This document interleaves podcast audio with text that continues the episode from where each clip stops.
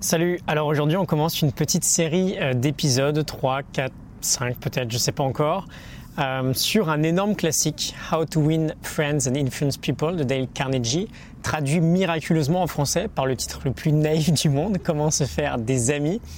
Pour les non-initiés, on va dire, vis-à-vis de ce livre, on va pas voir ensemble comment apprendre à se faire des potes quand on est en pleine dèche sociale. On va plutôt voir quelques astuces de communication générale. Comment défendre ses idées, comment convaincre les autres qu'elles sont bonnes, comment gagner en persuasion, comment motiver euh, un groupe de personnes, toutes ces choses-là. In fine, en fait, comment mettre en pratique les excellentes idées que l'on peut trouver dans euh, ce best-seller, qui est plutôt euh, un bouquin de management finalement, mais qu'on peut parfaitement appliquer dans la vraie vie. Euh, quand je dis best-seller, d'ailleurs, on doit être autour de 40 millions de ventes à peu près. Dans le premier épisode, du coup, aujourd'hui, on va voir trois techniques d'influence, trois techniques de base de communication générale. Quand parfois dans notre quotidien, on a du mal à convaincre, on a du mal tout simplement à faire passer son message ou faire passer ses idées. Et c'est super frustrant, évidemment, parce que bah, on sent, on sait très bien que ce qu'on a à dire, ça pourrait être vraiment bénéfique.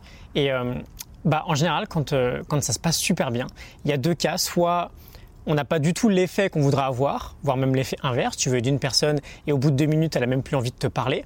Soit ton message ne passe pas tout simplement. Tu parles, mais c'est comme, euh, comme un coup d'épée dans l'eau en fait.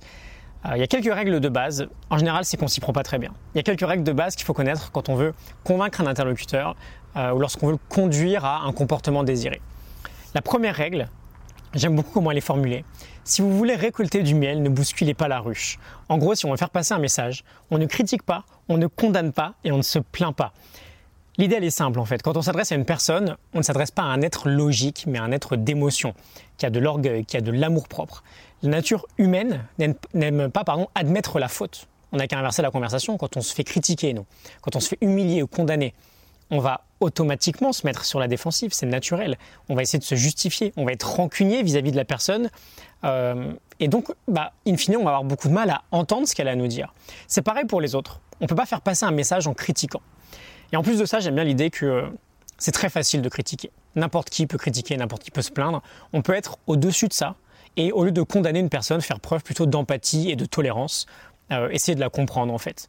Pourquoi elle a agi comme ça? Qu'est-ce qui fait qu'elle a fait telle action plutôt que telle action?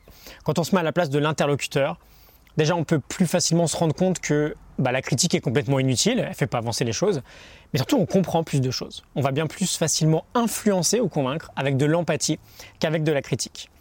Et puis petite parenthèse, c'est un grand classique. Hein, euh, en général, quand on critique, le problème vient plus de nous que de l'autre. C'est un bon moyen de se connaître. D'ailleurs, reconnaître les moments où on veut critiquer, comprendre pourquoi et voir en quoi ça vient de nous à la base. Mais bref, on aura une autre conversation là-dessus un autre jour. Deuxième règle, euh, le grand secret entre guillemets des relations humaines. Si on veut amener une personne à accomplir une certaine action, c'est pas compliqué au fond. Le seul moyen, c'est de susciter en elle le désir d'accomplir cette action. Le philosophe euh, John Dewey disait, Dewey comme dans Malcolm, disait que euh, le mobile le plus puissant de la nature humaine, c'est le désir d'être important. On a plusieurs besoins qui gouvernent notre vie, qui font qu'on va agir pour les combler.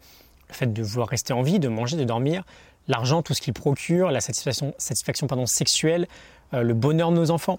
Mais finalement, l'un des plus profonds besoins, c'est le désir d'être important, qui n'existe que chez l'être humain d'ailleurs, pas chez, pas chez les animaux.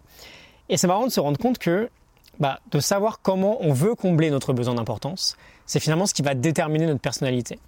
Et donc l'idée générale, c'est d'apprécier et de complimenter sincèrement ce que font les autres, de sorte à bah, ce qu'eux-mêmes se trouvent importants. On ne travaille pas à son potentiel maximum sous la critique, mais c'est bien plus simple lorsqu'on sait que ce que l'on fait est apprécié. Et il ne s'agit pas de juste mettre euh, un peu de pommade et de flatter tout le monde à tout va. Évidemment que ça, ça sert à rien, c'est grossier, ça trompe personne. Il faut que le compliment soit sincère.